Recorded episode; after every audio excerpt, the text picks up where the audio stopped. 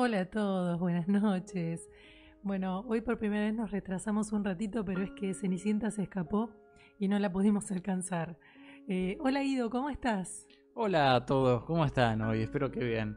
Bueno, nos atrasamos un poquito, pero bueno, viene bien con el tema, ¿no? Porque si vamos a matar a Cenicienta, a Cenicienta lo vamos a hacer bien. Bueno, el punto un poco que tiene que ver con esta gran Cenicienta es principalmente qué pasa con las fábulas, ¿no? ¿Qué pasa con las novelas que nos armamos en las cabezas pensando que el amor es de una determinada manera y que en definitiva no logramos ni lograrla personalmente ni hacer que alrededor nuestro suceda? Porque las historias de amor que nosotros soñamos e idealizamos no tienen que ver con que no nos suceden a nosotros, sino que cuando miramos a nuestro alrededor no existen. O sea, no hemos visto a nadie que a lo largo del tiempo siguiera con esta ilusión que ha tenido Cenicienta. Y este es el punto tan interesante. Un poco hablar de todo este tema del crecimiento dentro de la pareja de hombre y mujer, ¿no? Cuando nosotros nos encontramos, tenemos una fantasía, tenemos un ideal, como Cenicienta lo tenía después de fregar pisos, de encontrar el gran amor. Lo cual estaba atado a la moda, porque ahora se le entraba el zapatito. Bueno, es maltratada por todo el medio, hostilizada por su sociedad, a la que no pertenecía, que la mantenía encerrada. Y de repente logra ese sueño, logra vestirse como una niña, señorita única, bella, con el vestido que hubiera soñado, con los zapatitos de cristal que cualquier mujer hubiera querido tener.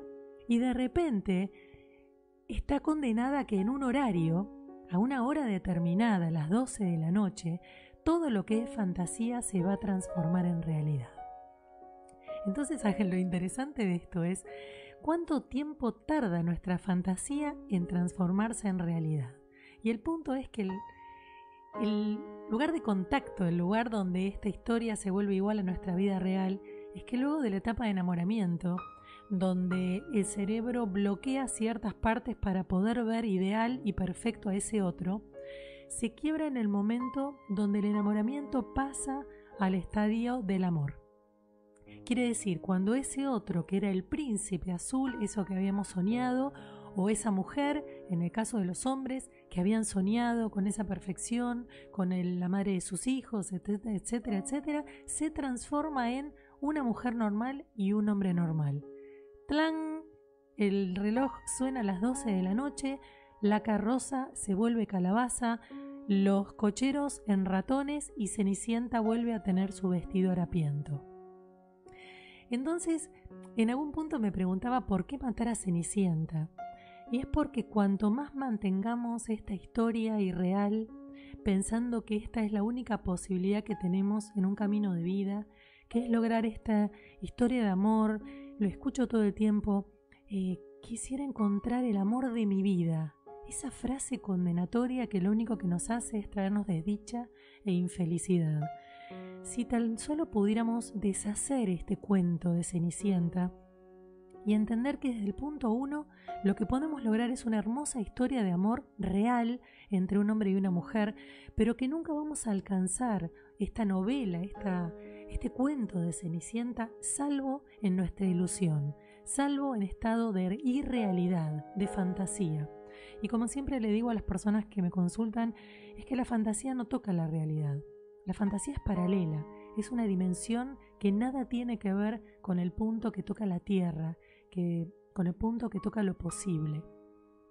Entonces, ¿por qué maten a Cenicienta? Porque mientras tengamos despierta esta fábula, vamos a seguir sintiendo, vamos a seguir pasando de la ilusión a la desilusión, al toque, al dolor, a la sensación de soledad, al dolor en el corazón profundo donde todo ese sueño al que le habíamos cargado tanta ilusión se nos desvanece, nos aniquila, nos destruye, nos vuelve a mandar al fondo del calabozo, nos vuelve a hacer fregar los pisos con las hermanastras que nos torturan y nos lastiman, entendiendo que nunca va a ser lo que tanto soñamos.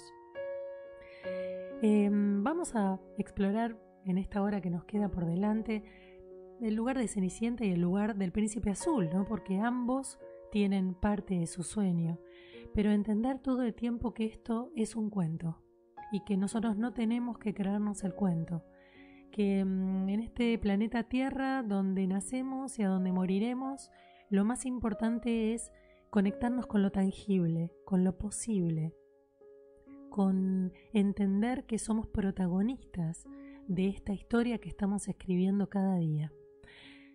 Las mujeres de este país principalmente, de otros también, pero me quiero enfocar siempre en mi amada Argentina, tenemos una historia de cuentos donde vivimos, como siempre les digo, en una sociedad machista que de a poquito y dando sus primeros pasos va a intentar ser una sociedad un poquito más equiparada, donde la mujer ocupe diferentes lugares, sea considerada de otro modo, pero también entendiendo que si la mujer evoluciona y esta sociedad evoluciona, la mujer va a tener que dejar de esperar que el hombre la invite a todos lados, que el hombre le pague, que el hombre la provea, que el hombre sea el que trae el dinero y ella la que se queda en casa cuidando a los niños.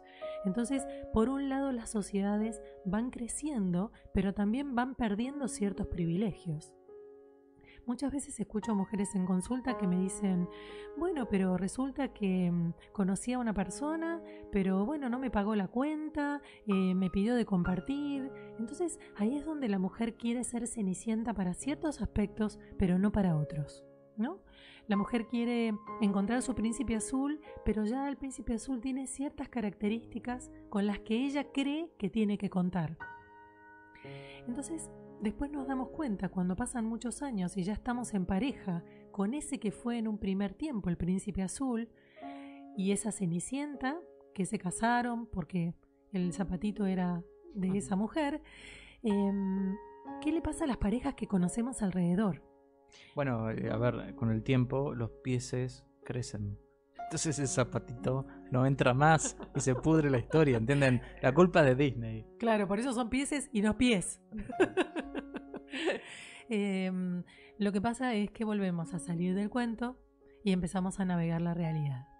La realidad tiene que ver con que, si ustedes recuerdan, cuando estuvieron en pareja un largo tiempo con alguien, si pueden recordar cuántos meses duró este estado de enamoramiento, este estado de cuento de Disney, donde el otro parecía ser realmente el que encajara con todo lo que ustedes habían soñado y que aproximadamente antes era entre 6 meses y 8, algo se quiebra por completo, la mujer particularmente cae en una desilusión enorme y acepta después encontrarse y seguir compartiendo con ese otro desde un lugar real, pero llevando en su espalda una enorme desilusión.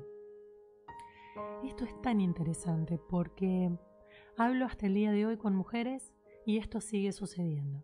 ¿Y cómo expresan esa desilusión? Diciendo que, bueno, que contándome el episodio donde él no encaja con lo que ellas habían visto en él, observando que por ahí ven otra mujer o miran para el costado o no son compañeros o no son tan románticos como al principio, o que ellas tienen ganas de compartir ciertas conversaciones o ciertos espacios y ellos consideran que ya no es el tiempo. Recordemos siempre lo que decíamos en otras charlas de tiempo de cortejo, ¿no? Del hombre. Cuando el hombre se muestra como un príncipe azul en los primeros tiempos porque tiene que conquistar, tiene que ir por esa mujer que tanto desea, tiene que conquistarla y hacerla de él, ¿no? Hacerla suya. Entonces, en ese momento, la mujer empieza a plantear que él no era tal cual se mostraba. Me mentiste. Claro, principalmente es la desilusión, ¿no? La desilusión que después pasa a ser parte de las mujeres y donde Cenicienta, bueno, pasa a las 12 a transformarse de nuevo en esa rubiecita harapienta o en esa rubiecita que estaba enclaustrada en un lugar donde no se le daba lugar.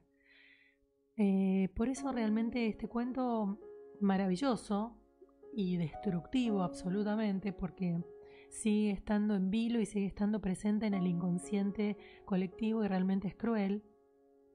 Es por eso que yo decía, ¿no?, que habría que matarla a Cenicienta.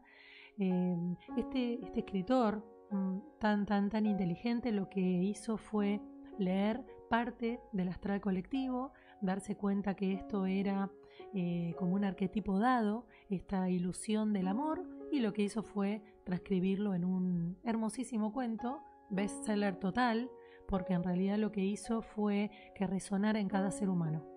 Cualquier ser humano que tuviera que ver con el amor, indefectiblemente iba a ser o Cenicienta o el príncipe. Entonces es magnífico, pero yo he visto sufrir tanto a la gente que particularmente es un cuento que detesto. Principalmente porque parte de mi camino es poner luz en todo lo que tengan que ver los vínculos para justamente desterrar y destruir el cuento de Cenicienta. Continuamente estoy destruyendo el idilio, el estado de idealización de lo que es el amor, porque eso lo único que nos trae es la contracara, que es la desilusión. Digo que ilusión y desilusión son como si imagináramos un elástico que tomamos de ambas puntas y lo comenzamos a estirar. Lo estiramos, lo estiramos, lo estiramos, y resulta ser que cuanto más ilusión, cuanto más alejamos el elástico del centro, más lo alejamos del otro lado y más vamos potenciando la desilusión. Entonces, ¿qué pasa? Cuanto más ilusión y cuanto un hombre más perfecto nos parece y cuanto más sin defectos lo vemos, más desde más alto vamos a caer. ¿Por qué? Porque es inexorable, porque no hay ninguna posibilidad que tanta ilusión se compense con otra cosa que no sea la desilusión. Pero pará, hay que hacer una salvedad, que es que cuando conoces a alguien y te gustó, te encantó, etcétera, te agarra el miedo de decir no puede ser tan perfecto, entonces no vivís la experiencia. Bueno, pero ese miedo sería en ese momento una alerta absolutamente de inequilibrio. Pero la alerta no te tiene que tirar abajo el momento, deja vivir el enamoramiento y bueno, después seguir adelante con lo que viene. Pero en ese caso que vos ejemplificás con ese miedo, que es un miedo bastante acotado, sería el miedo de supervivencia que tenemos continuamente. En ese caso sería psíquico, sería psicológico, pero bienvenido. En otro momento nosotros estamos en la naturaleza y si escuchamos truenos o vemos relámpagos, buscamos refugio. Ese también sería un miedo útil, porque es un miedo de supervivencia. Bueno, en este caso es un miedo psicológico que lo que nos hace es contener y achicar esa brecha para sobrevivir. Pero ponele que vos, la mujer conoce un tipo, le encantó, tiene todo lo que le gusta, o por el momento es joya, brilla todo, es el príncipe azul. Ahora, la mujer dice, no, me da miedo porque es demasiado perfecto, debe tener un defecto que no estoy viendo, y entonces me preservo porque no quiero sufrir la desilusión de ver la realidad. Y eso le impide vivir la etapa de enamoramiento plenamente. Ahora, yo digo dos cosas. Primero, tenés que vivir la etapa de enamoramiento para que después venga la etapa de ese enamoramiento donde ves al otro con sus pros y sus contras, porque si no, no hay forma de conocer al otro, o sea, no podés quemar la etapa de enamoramiento. No, pero sí podés ir a hacerla, empezar a mezclarse con la etapa que viene después, que es la de compañerismo, cuando vos empezás a bajar a ese otro de lo que disparó el enamoramiento, que es saber lo perfecto, y es entender que no es así, y eso lo que te hace es achicar las bandas del elástico, achicar las puntas y decir, bueno, a ver, yo voy a encontrarme con un hombre real. Entonces, toda esta perfección que le estoy viendo es una ilusión. Entonces, en ese caso el miedo sería prudente y estaría muy bueno. De hecho, sucede muchísimo hoy, donde uno dice, pero esto no puede ser. Está bien, pero yo no escucho que la gente diga, esto no puede ser y no lo siga viviendo. La gente lo sigue viviendo. ¿Por qué? Porque obviamente uno no puede refrenar o detener ese impulso que te hace querer estar con ese otro que te encantó. Sí, pero te haces la cabeza. Será así, me dice la verdad, lo estará haciendo a propósito. Y bueno, pero eso es tratar de desenmascarar lo que estás viendo justamente en el cuento de Cenicienta, sabiendo que eso no existe y que nunca existió. Bueno, está bien. Yo digo, no es más fácil vivir, decir, a ver, yo ya sé que todo es calabaza, pero ahora se presenta así, lo vivo así, y después cuando sea calabaza, bueno, cortaremos calabaza y comemos calabaza. Está bien, pero yo lo que escucho es que la gente en general lo que hace es decir, Esto perfecto no existe tanto y está muy bien porque es real, pero sigue conectada con la historia, sigue viviendo con la historia y lo disfrutan plenamente, pero desde un lugar más real, no desde un lugar ideal. Tenemos que entender que el cuento de Cenicienta es totalmente ideal, de real no tiene nada. Imagínense que hasta los zapatitos son de cristal, nada en ese cuento es real. Entonces, que lo sepamos, y esto pasa mucho también cuando vamos al cine y vemos estas películas de Hollywood que siguen siendo el cuento de Cenicienta, no así el cine europeo, pero el cine americano sigue siendo el modelo del cuento de Cenicienta, donde todo siempre termina bien. Y vos te das cuenta que mucha gente del público elige ver películas de Hollywood y no las europeas. ¿Por qué? Porque las europeas terminan muchas veces de una manera o mal, entre comillas, o real. Es genial, cuando uno ve esta diferencia se da cuenta, y ahora los invito a que por un minuto, por unos segundos se miren adentro y se den cuenta si ustedes son los que eligen todavía las películas con final feliz. Porque esa es la parte donde nos vamos alejando cada vez más de la realidad y donde nos podemos generar mucho dolor. Ahora, es muy interesante cuando nosotros vamos dentro de la etapa de enamoramiento, donde hay un impulso irrefrenable que hace seguir con esa historia. ¿Por qué? Porque a vos no te están impactando todo el tiempo personas. Entonces, cuando a vos te impacta una persona y esa persona se ve impactada por vos, ahí ya hay una fuerza de destino, ahí ya hay algo para vivir. Entonces, por más que cualquiera de las dos partes diga, bueno, pero ahora lo estoy viendo perfecto, pero esto se va a romper, hay una fuerza que igual invita a seguir viviéndolo. Entonces eso se sigue transitando.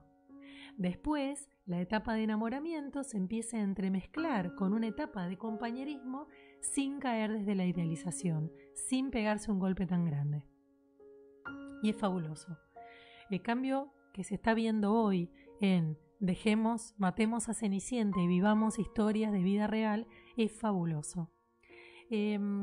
Siempre me encantaría que lo pudieran hacer, tal vez después de este programa, de hacer un papel con una raya que divida en dos, y por un lado diga más y por otro lado diga menos, o por un lado diga príncipe azul y en el lado de la derecha diga lo que para ustedes sería lo contrario al hombre que elegirían, ¿no? Lo pueden hacer con hombres o lo pueden hacer con una mujer.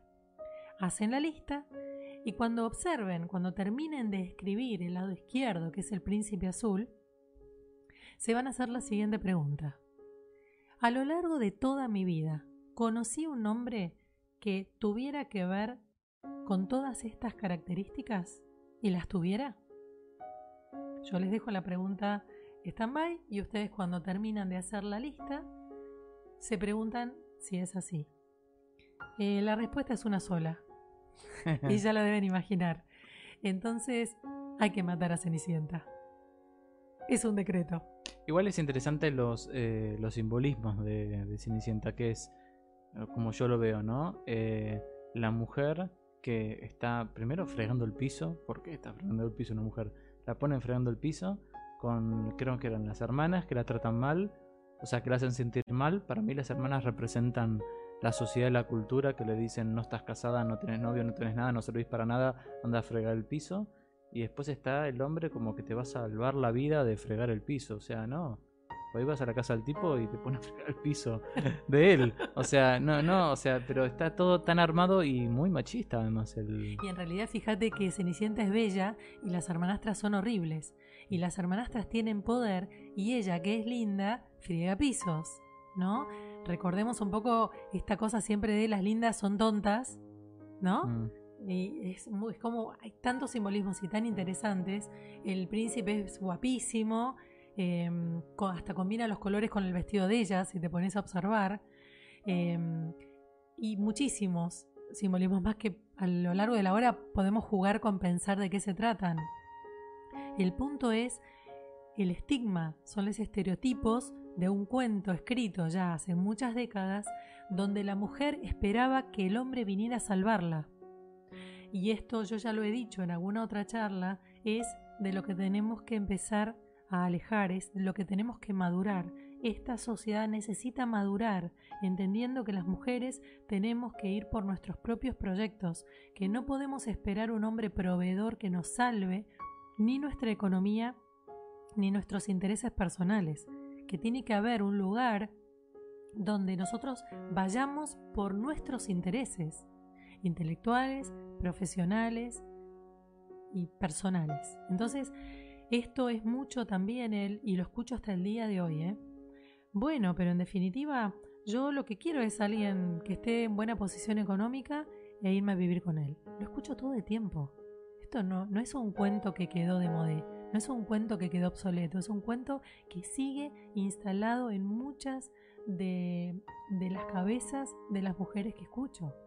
Entonces, mientras nosotras estemos sosteniendo a Cenicienta, también vamos a estar sosteniendo la diferencia que hay entre hombres y mujeres a nivel logros personales, ¿no? Por supuesto que ya hemos dicho que psicológicamente somos diferentes y que tenemos intereses distintos, y en eso es bárbaro y no queremos coincidir. ¿Por qué? Porque cada uno es individual. Pero sí es importante que entendamos que ni príncipes ni cenicientas, sino hombres y mujeres. Eso es lo que queremos, porque el príncipe está en un lugar de estatus donde va a salvar a la que friega pisos. Ahora, ¿cómo va a seguir ese cuento? Cuando el hombre, el príncipe obnubilado por la belleza de esa rubia con rodete, con el pelo recogido y con el vestido celestito, se la lleve al castillo, al principio la va a mostrar por todos lados porque es hermosa, pero después se va a aburrir si intelectualmente no comparten, si no se ríen juntos, si no tienen intereses, aunque sea algunos en común. Entonces, ¿qué va a hacer el hombre? La va a volver a poner en el mismo lugar que las hermanastras. Se va a ir de copas con sus amigos, va a encontrar otras mujeres de la vida que le den mucho más placer que Cenicienta, que es inexperta. La va a maltratar, la va a desvalorizar, porque Cenicienta no hizo un cambio interno. Cenicienta lo único que hizo fue buscar algo externo y acoplarlo a su realidad y vivir con el dinero y la posición del príncipe. Pero Cenicienta no era princesa en su interior. Entonces, ¿cuál es el crecimiento que ella hace? Ninguno. Ella solo es parte de un objeto más del príncipe. Entonces, esto es para que se nos abran los ojos de par en par, entendiendo que por más que vos, y esto lo veo continuamente con las mujeres, por más que vos estés con el tipo o con la persona o con el hombre que te dé un enorme estatus social, el tipo no deja de tener el dinero y de que sea de él. Lo va a compartir con vos por el tiempo en que estén juntos. Lo veo todo el tiempo cuando las personas se divorcian, las mujeres quedan patas para arriba, con hijos, sin posición económica, sin saber qué hacer de sus vidas. ¿Por qué? Porque compraron la del príncipe y quedaron devastadas. Dicen que los abogados que no conoces al hombre con el que te casaste hasta que te divorcias. Totalmente, coincido absolutamente. Entonces, la barbaridad de seguir soñando como Cenicienta es no entender que lo único que vas a hacer al fin del cabo es un objeto más de ese castillo que el príncipe tiene, y vas a terminar siendo un jarrón min, porque vas a estar ahí de decoración. Y esto lo vemos y lo hemos visto en personas de la sociedad, en personas que ocupan lugares sociales, pero no por su riqueza interna, sino simplemente por un apellido o por una posición económica. Entonces, esto es cruel, porque esto es querer volverse un objeto. Cuando una mujer viene y me dice, bueno, yo lo único que quiero al final es encontrar un tipo que tenga dinero y ya. Entonces te estás volviendo un objeto, porque ese hombre, por algún lugar, te compra. Te compra con regalos, te compra con viajes, te compra con magnificencia, te deslumbra. Pero ¿cuánto dura el deslumbramiento? Poco tiempo, igual que el estado de enamoramiento. Entonces, cuando todo ese estado de idilio se quiebra, ¿qué pasa? Es cuando viene el compañerismo, pero como acá no había compañerismo, porque acá lo que había era una necesidad, y la persona que te da lo que vos necesitás, o sea, la necesidad de dinero y la persona que te dé ese dinero, entonces, ¿qué estamos hablando? ¿De qué pareja estamos hablando? De una persona con vacío económico y otra con exceso de economía. O sea, siempre es un juego de poderes, ¿no? En el sentido de decir, yo necesito o creo necesitar alguien que me provea económicamente, y del otro lado hay alguien que necesita salvar a una mujer que frega pisos, por ejemplo. O sea, siempre es un juego de poderes. Necesito ser el poderoso en la pareja, pero para que yo sea el poderoso necesito que la otra persona esté incompleta. Claro, tengo una necesidad. Y eso puede ir variando, ¿no? Dentro de la pareja, el juego de poderes, pero sí. No deja de ser un juego de poderes. No deja de ser un juego de poderes donde el hombre, y siempre lo digo, necesita ser necesitado.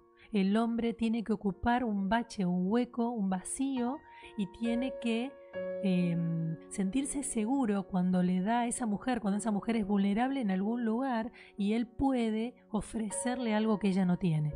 Con lo cual la conjunción no tengo dinero y vos por favor sálvame es ideal. En los dos libros que escribí hablo del hombre redentor, ¿no? Del hombre salvador. El hombre salvador es el que suele buscar mujeres que necesitan o que están mal económicamente o que son de estratos sociales más bajos, y entonces ellos se sienten muy seguros con estas mujeres. ¿Por qué? Porque ellas tienen muchas necesidades. Lo que no se dan cuenta estos hombres es que estas mujeres son muy sagaces en la mayor parte de las veces, y ellos terminan siendo después sometidos a la manipulación de la mujer. No olvidemos que la mente de la mujer es una mente muy intrincada, muy compleja y muy manipuladora. Y el hombre que se cree tan vivo, enamorándose de una chica necesitada, dándole todo, después se le gira esta historia, esto de haber sido él el macho, ¿no? Proveedor, y esta mujer empieza realmente a manipularlo. Y suelen ser hombres que quedan muy degradados con mujeres que se vuelven realmente malas personas, porque lo dominan absolutamente. Y se ve bastante esto. Entonces, lo que al principio lo hizo al hombre verse tan bien, tan poderoso, con tantas posibilidades de darle a esa pobre mujer, ¿no?, lo que necesita para dejar de ser una necesitada, una pobrecita, termina dándose vuelta y se la termina volviendo en contra. Y muchas veces estos hombres pierden amigos, se separan de la familia y tienen grandes problemas porque, bueno, la mujer empieza a tener hijos y a partir de ahí lo que hace es engancharlo cada vez más y que este hombre viva cada vez peor. Entonces volvemos ahí a pensar en ese elástico que se estira de ambas puntas. Cuanto más proveedor y una mujer más necesitada, lo que vas a tener es una brecha enorme entre ambos, que cuando se dé vuelta vamos a tener una mujer con mucho poder y que lo que va a hacer es oprimir a ese que estaba tan arriba de ella. Entonces es como que son encuentros de a dos muy peligrosos, porque lo que estaba arriba después va a estar abajo. Entonces cuanta más brecha haya de diferencia entre uno y otro y esto gire, es definitivamente lo que vamos a encontrar en el tiempo. ¿La edad implica brecha también? Sí, la edad implica brecha, absolutamente. Por ejemplo, cuando vos tenés un hombre mayor que sale con una jovencita y que la jovencita lo elige claramente porque él le da un estatus social y económico muy alto, ¿qué pasa después?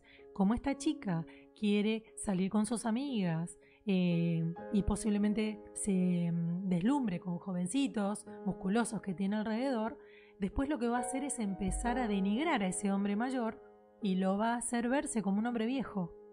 Y el hombre va a empezar a destruir su autoestima y ya no le va a alcanzar el dinero ni la billetera. Porque la joven tiene todo por delante y él ya está cayendo. Entonces, volvemos al mismo ejemplo y volvemos a la idea de ese elástico que estiramos de ambas puntas. Lo que al principio fue un poder, después puede cambiar. Por eso, las parejas que son complementarias desde el arriba y abajo son muy peligrosas, porque eso indefectiblemente cambia. Sube y baja continuamente. Por eso es bueno la horizontalidad, las parejas que son afines, las que están trabajadas, las que quieren proyectos individuales y juntos, no solamente la que depende de un otro para que le dé algo. En donde hay parejas con juego de poderes, llega, pasando no obviamente la etapa de enamoramiento, ¿llega a haber compañerismo? O sea, ¿se llega a esa etapa mientras exista el juego de poderes? No, estaba escuchando y leyendo nuestros comentarios y no te presté atención. Decímelo. No, mientras exista el juego de poderes, ¿se puede ingresar a la etapa de compañerismo? Sí, cuando uno hace un trabajo personal e interno. Mientras uno siga inconsciente, dejándose llevar, estamos sonados. ¿Por qué? Porque seguimos ocupando el mismo lugar. Pero cuando nosotros hacemos un trabajo interno, ahí empezamos a encontrar este tema. Ahí empezamos a encontrar que podemos, esa brecha que era tan alta y tan diferente, se empieza a conectar, se empieza a acotar la distancia entre un polo y el otro. Entonces, bueno, Cenicienta y el príncipe son dos brechas muy, muy lejanas una de otra. Lo que se podría entender que hubiera ocurrido con ellos dos, justamente esto, era que en algún momento Cenicienta se hartara de este príncipe y empezara como a generar un poder contrario, ¿no? Muy bien, como esa debe haber otras. Como Cenicienta debe haber un montón de otros cuentos que están aludiendo a lo mismo, ¿no? Porque al ser un arquetipo... Sí, claro, y le pasa a millones de personas continuamente. Así que bueno, este es el tema de... Por eso maten a Cenicienta significa matemos los polos, matemos eso que está tan lejos de un lugar del otro. El otro día tuve una paciente donde... esto ya lo conté antes, pero me volvió a pasar. Una paciente que se presentaba sin querer, pero con tanto... su energía era una energía tan realizada... y emanaba tanta luz y tanta confianza en sí misma y tan observadora y ayudaba, etcétera, que los hombres se le escapaban. Y me decían, no entiendo por qué pasa eso. Yo lo que decía es porque no ven cómo ejercer de hombres. Exacto. Porque no ven una necesidad en vos. Pero esto lo habré comentado en otro programa, pero esto también es un juego de poder. Porque la chica no es que lo hacía sin creer, era quien era ella en realidad. Bueno, ese era su poder, uno de sus dones. Claro, digamos. Sus dones, sí. El poder siempre necesita someter a un otro. Después está el poder interior, que en realidad es la luz de uno, es el don, es esa fuerza interna que solamente se emana, pero es inconsciente, porque es la esencia que tiene una persona. Poder interior, o sea, esencia. Y a más luz y al más brillo, bueno, es simplemente esta es la expresión. Pero distinto es el poder de uno sobre otro. Ese poder necesita someter porque necesita jerarquías. El poder interior no es jerárquico. No, todos pueden tener serlo, poder interior. Pero puede serlo para quien lo percibe. Para pero quien percibe eso, debe decir, no, yo tengo que ponerme a la altura de, o tengo que ser más que, porque si no, no me va a aceptar, porque si no, no tengo nada para darle. Y ahí es todo un mambo psicológico donde yo diría, sé vos. Y ya, pero claro, no pasa eso, pasa todo el mambete este. Ella lo que tendría que hacer es ser ella, una persona independiente, y esperar que el hombre adecuado se acerque. Porque todos esos hombres anteriores que se están acercando son débiles, no son pares, por eso se están asustando y alejando. Entonces, cuando una mujer es independiente, es fuerte y está con ese poder interior que brilla tanto, y bueno, los que se atemoricen que sigan su camino. Recuerden que todo lo que es destino está asignado y va a ocurrir, pero esa mujer sería como la que pone un aviso clasificado de experto, tan experto que hay muy pocos para ese puesto. En cambio, una mujer de la franja más media va a ser una mujer donde haya mucho ida y vuelta y mucha opción de elección. ¿Por qué? Cuando vos tenés una mujer o un hombre más inmaduro, más tranquilos o por ahí más jóvenes, tienen menos dones, menos capacidades, menos luces. Bueno, entonces por eso uno tiene mucha más variación. Cuando uno tiene 15, 17, 20, 22, 24, hay mucha más variedad de opción. Casi siempre uno está de novio con un chico, después está de novio con otro. Cuando van pasando los años y uno va refinando habilidades, ¿Qué pasa? Uno se vuelve realmente alguien único, alguien muy particular, muy individual, con un exquisito potencial interno y con ciertos dones. Bueno, esta pieza que es única requiere de otras piezas únicas. Entonces a esa mujer le va a corresponder cierto hombre, no la gran masa de hombres. Entonces, bueno, las mujeres más externas son las que generan más masa de hombres. Las mujeres más valiosas internamente son las que van a tener que esperar más para que ese otro afín en el universo se acerque y se encuentre con su par. Puede ser que lo que el hombre tenga que entender de estas mujeres por ahí, llamémosle más realizadas, es que el hombre, el lugar que le va a dar a ese hombre es un lugar un poco más acotado, porque esa mujer tiene su mundo desarrollado, su mundo interior, un mundo exterior también, y tiene para compartir un aspecto de su vida, una parcela de su vida, pero no toda su vida, cosa que por ahí el hombre no entiende, por ahí el hombre dice, no, a ver, o sos mía o qué. Bueno, en el libro que escribí de Los hombres aman con la cabeza, las mujeres en el corazón, con el corazón, hay un capítulo donde hay una mano, y en esa mano se dividen los 5 tiempos, uno mismo, pareja, trabajo, amigos y familia. Y la pareja es solamente un dedo.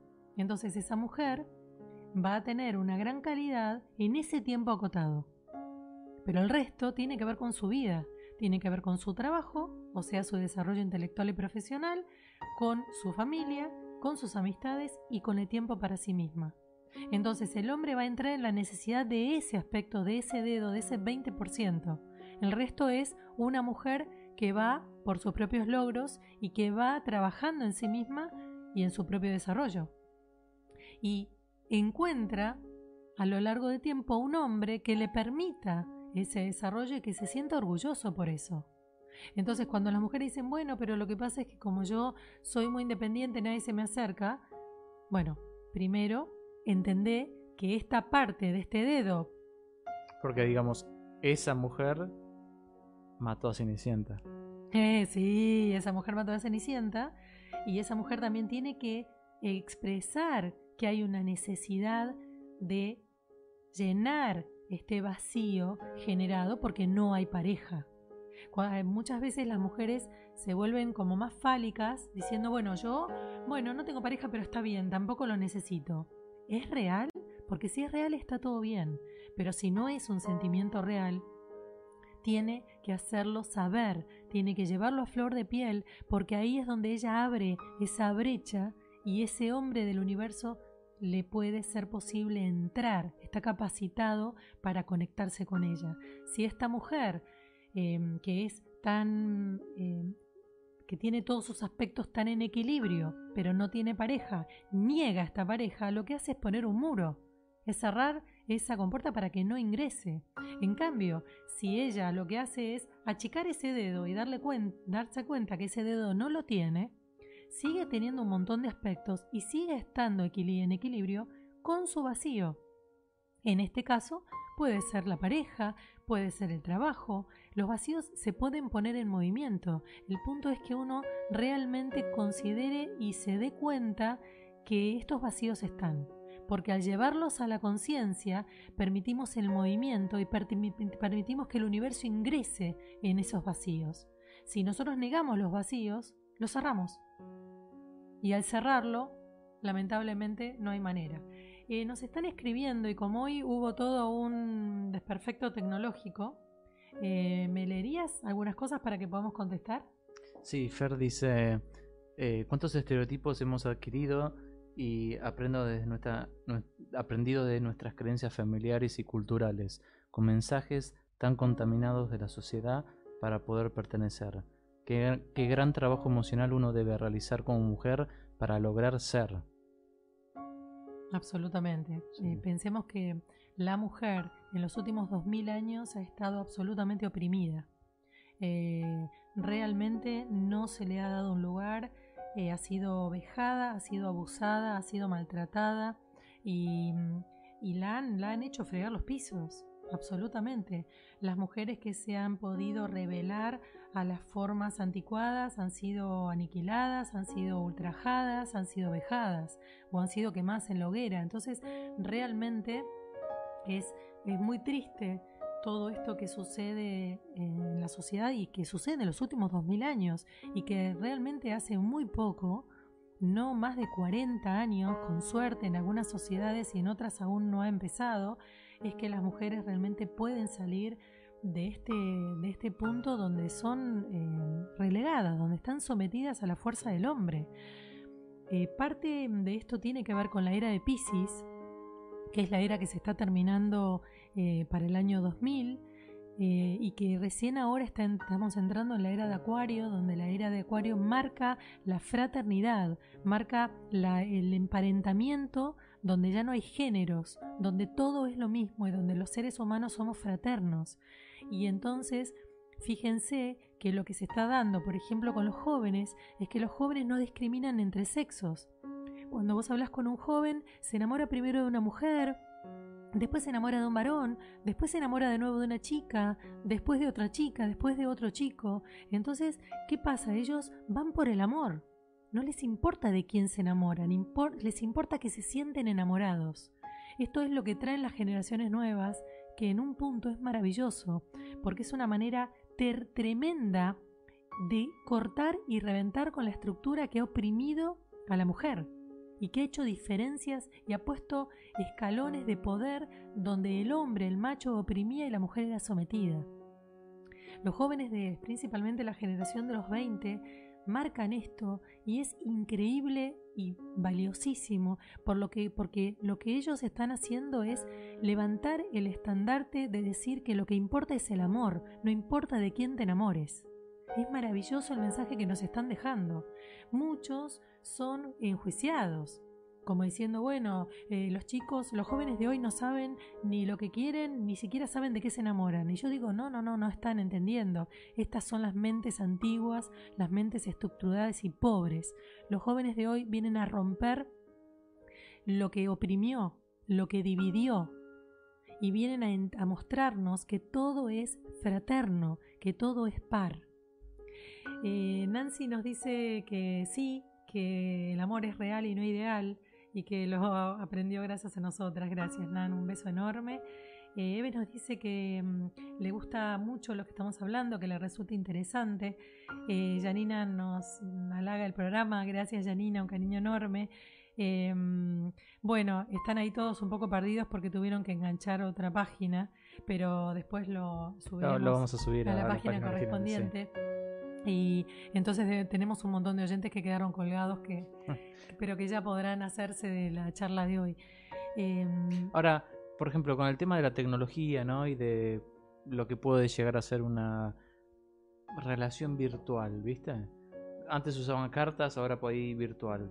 O, no digo las relaciones express, que se encuentran y tienen un encuentro y ya, sino con las relaciones que se sostienen más a través de lo virtual que a través de lo personal físico. En esas relaciones se puede extender más el cuento de Cenicienta. Sí. Eso es un cuento de Cenicienta. Sí. Atendí a una mujer la otra vez que me llamó la atención porque era una mujer de 60 y pico de años, decir que había encontrado el amor de su vida. Yo le dije, qué interesante, sí, lo conocí por Facebook, pero nunca lo vi. Yo en ese momento creí que me iba a hiperventilar y me iba a agarrar un infarto porque realmente no entendía, primero, para qué me estaba consultando, porque claramente yo estaba años luz de esto que ella me estaba planteando. Yo creí que estaba salida de un psiquiátrico porque realmente no podía entender. Y entonces lo que le pregunté es, bueno, a ver qué era para qué le era útil consultarme, porque realmente no entendía. Empezó a hablar.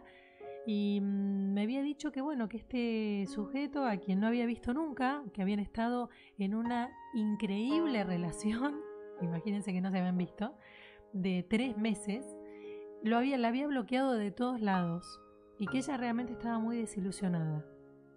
Yo no lo podía creer, la verdad que me agarraba la cabeza. Es interesante, ¿cómo remaste? Entonces lo que le hice entender es justamente esto, que ella lo que estaba viviendo era un cuento totalmente virtual, que ella estaba leyendo o viendo la película de Disney y que realmente esto no tenía nada que ver con una vida real.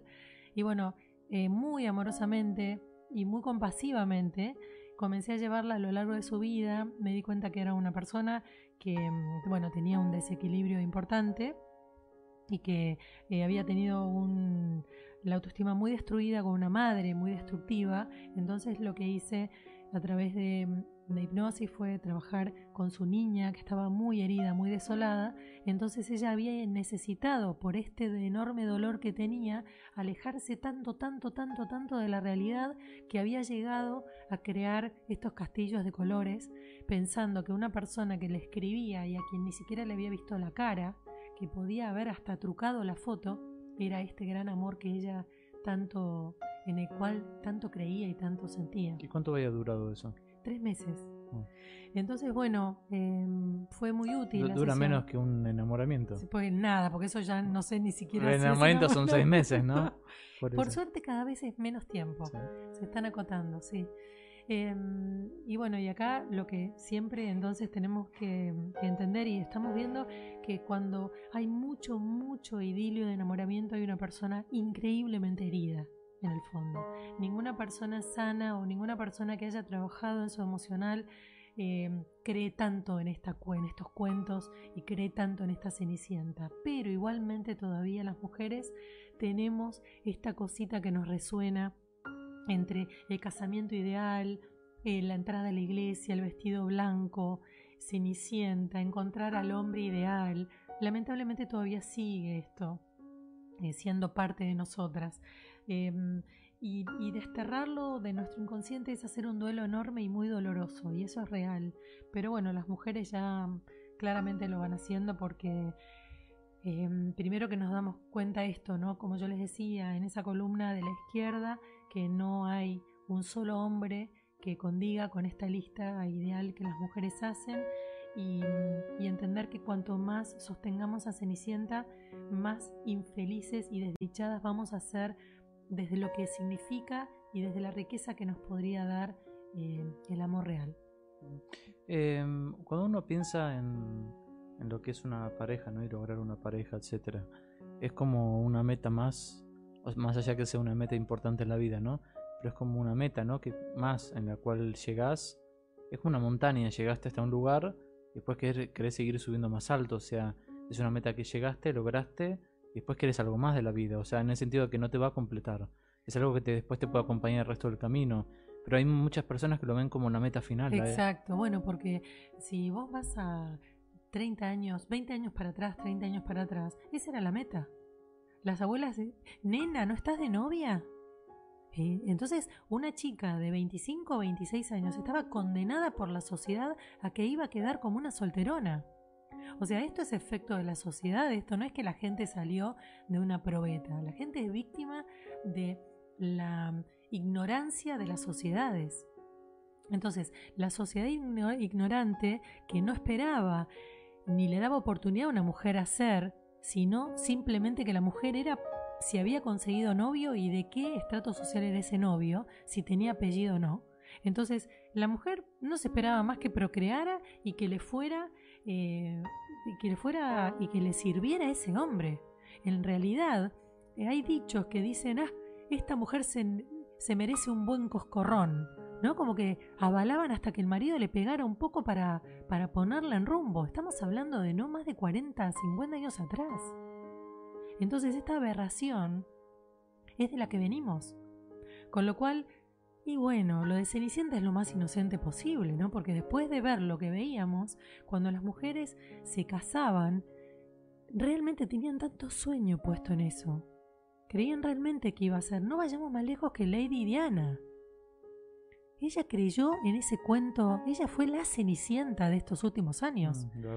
Y ella creía, y cuando después entró en la barbarie que era la monarquía inglesa, empieza con trastornos alimenticios terribles, porque ella, no sé si eran previos o no, pero ella empieza a tener un problema enorme de autoestima y empieza a sentirse que está encarcelada luego de la fosa con los cocodrilos, de donde no se podía escapar.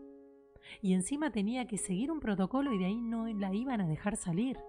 Eso es exactamente una Cenicienta. Entonces... Es terrible pensar que alguna mujer hoy quiera vivir Cenicienta, quiera ser la princesa de un castillo. Solamente piensen en los protocolos y en las obligaciones que uno tiene, que no tienen nada que ver con el amor de pareja, que no tienen nada que ver con compartir con ese otro lo que tanto tenés ganas de compartir. Ni una charla, ni ser compinches, ni la intimidad. No hay intimidad. Toda tu intimidad está al desnudo de cualquiera. Salís en toda la revista, sos lo que cada uno quiera ver en vos. Entonces... ¿Y eso no se está trasladando un poco con las redes sociales? Y bueno, cuando la gente se expone tanto, sí. Pero igualmente eso es como otro fenómeno muchísimo más complejo que toca solo en este aspecto.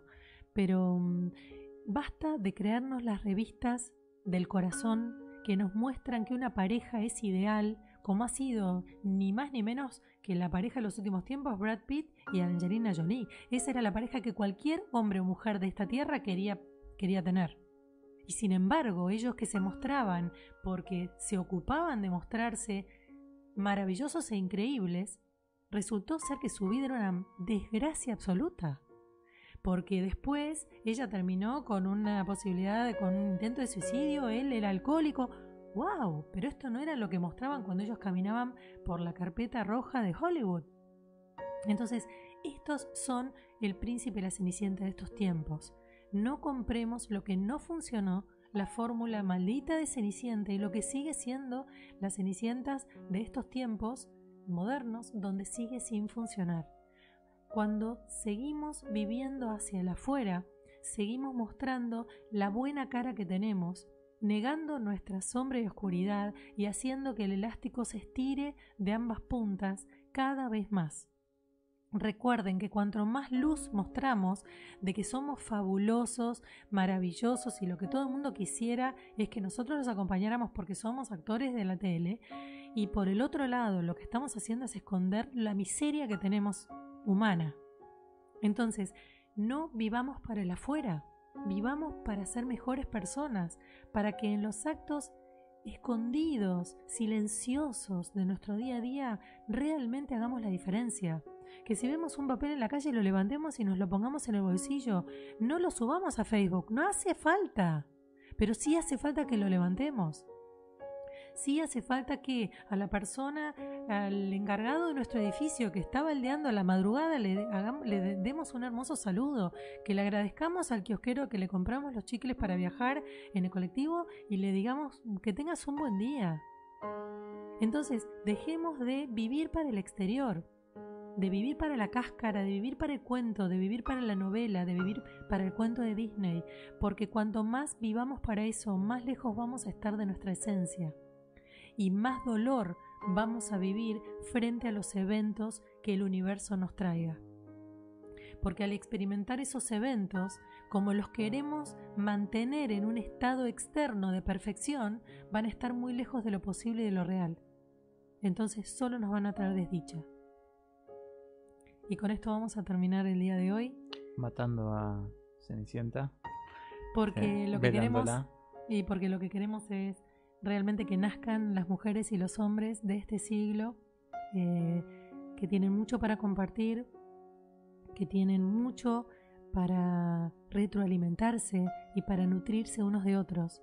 No hay nada más bello que nutrirnos de la practicidad de los hombres, y los hombres no tienen nada más bello que nutrirse de nuestra emocionalidad, de nuestro corazón, de nuestra manera de ver la vida.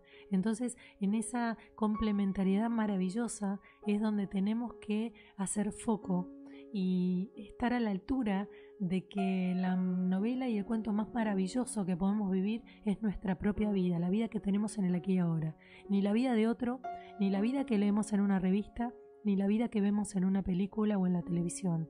La mejor vida para ser vivida, la mejor princesa y el mejor príncipe es lo que nosotros somos hoy. Ni siquiera hay que esperar mañana, hoy.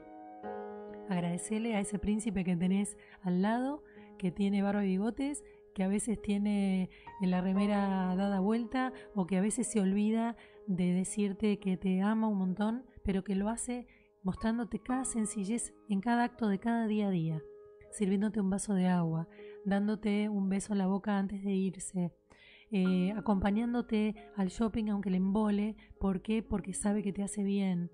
y vos agradecerle con tu sonrisa más sentida, realmente agradeciéndole que te acompaña, que está al lado tuyo, que te sentís cuidada, que te encanta estar con ese hombre, y hacerle sentir desde tu corazón, que es algo que ellos no tienen tanto, tu calidez. El hombre ama la calidez que percibe de una mujer. Bueno, los vamos a saludar, Guido, y les vamos a decir que esta vez nos vamos a ver en 3 domingos. Va a ser para el 5 de agosto, ¿qué te parece? Buenísimo, y vamos a ver a quién enterramos y escuchamos propuestas, a quién enterramos. Bueno, gracias. Hoy, bueno, fue una confusión. Sí, hemos subido el programa a mi perfil, pero ahora lo vamos a volver a subir al correspondiente, que es en la página de El Secreto de los Hombres, es facebook.com/El Secreto de los Hombres, y ahí van a poder encontrar otras charlas también como estas y información del libro, y etcétera. Los esperamos 5 de agosto. 5 de agosto. Chau, chau. Hasta pronto.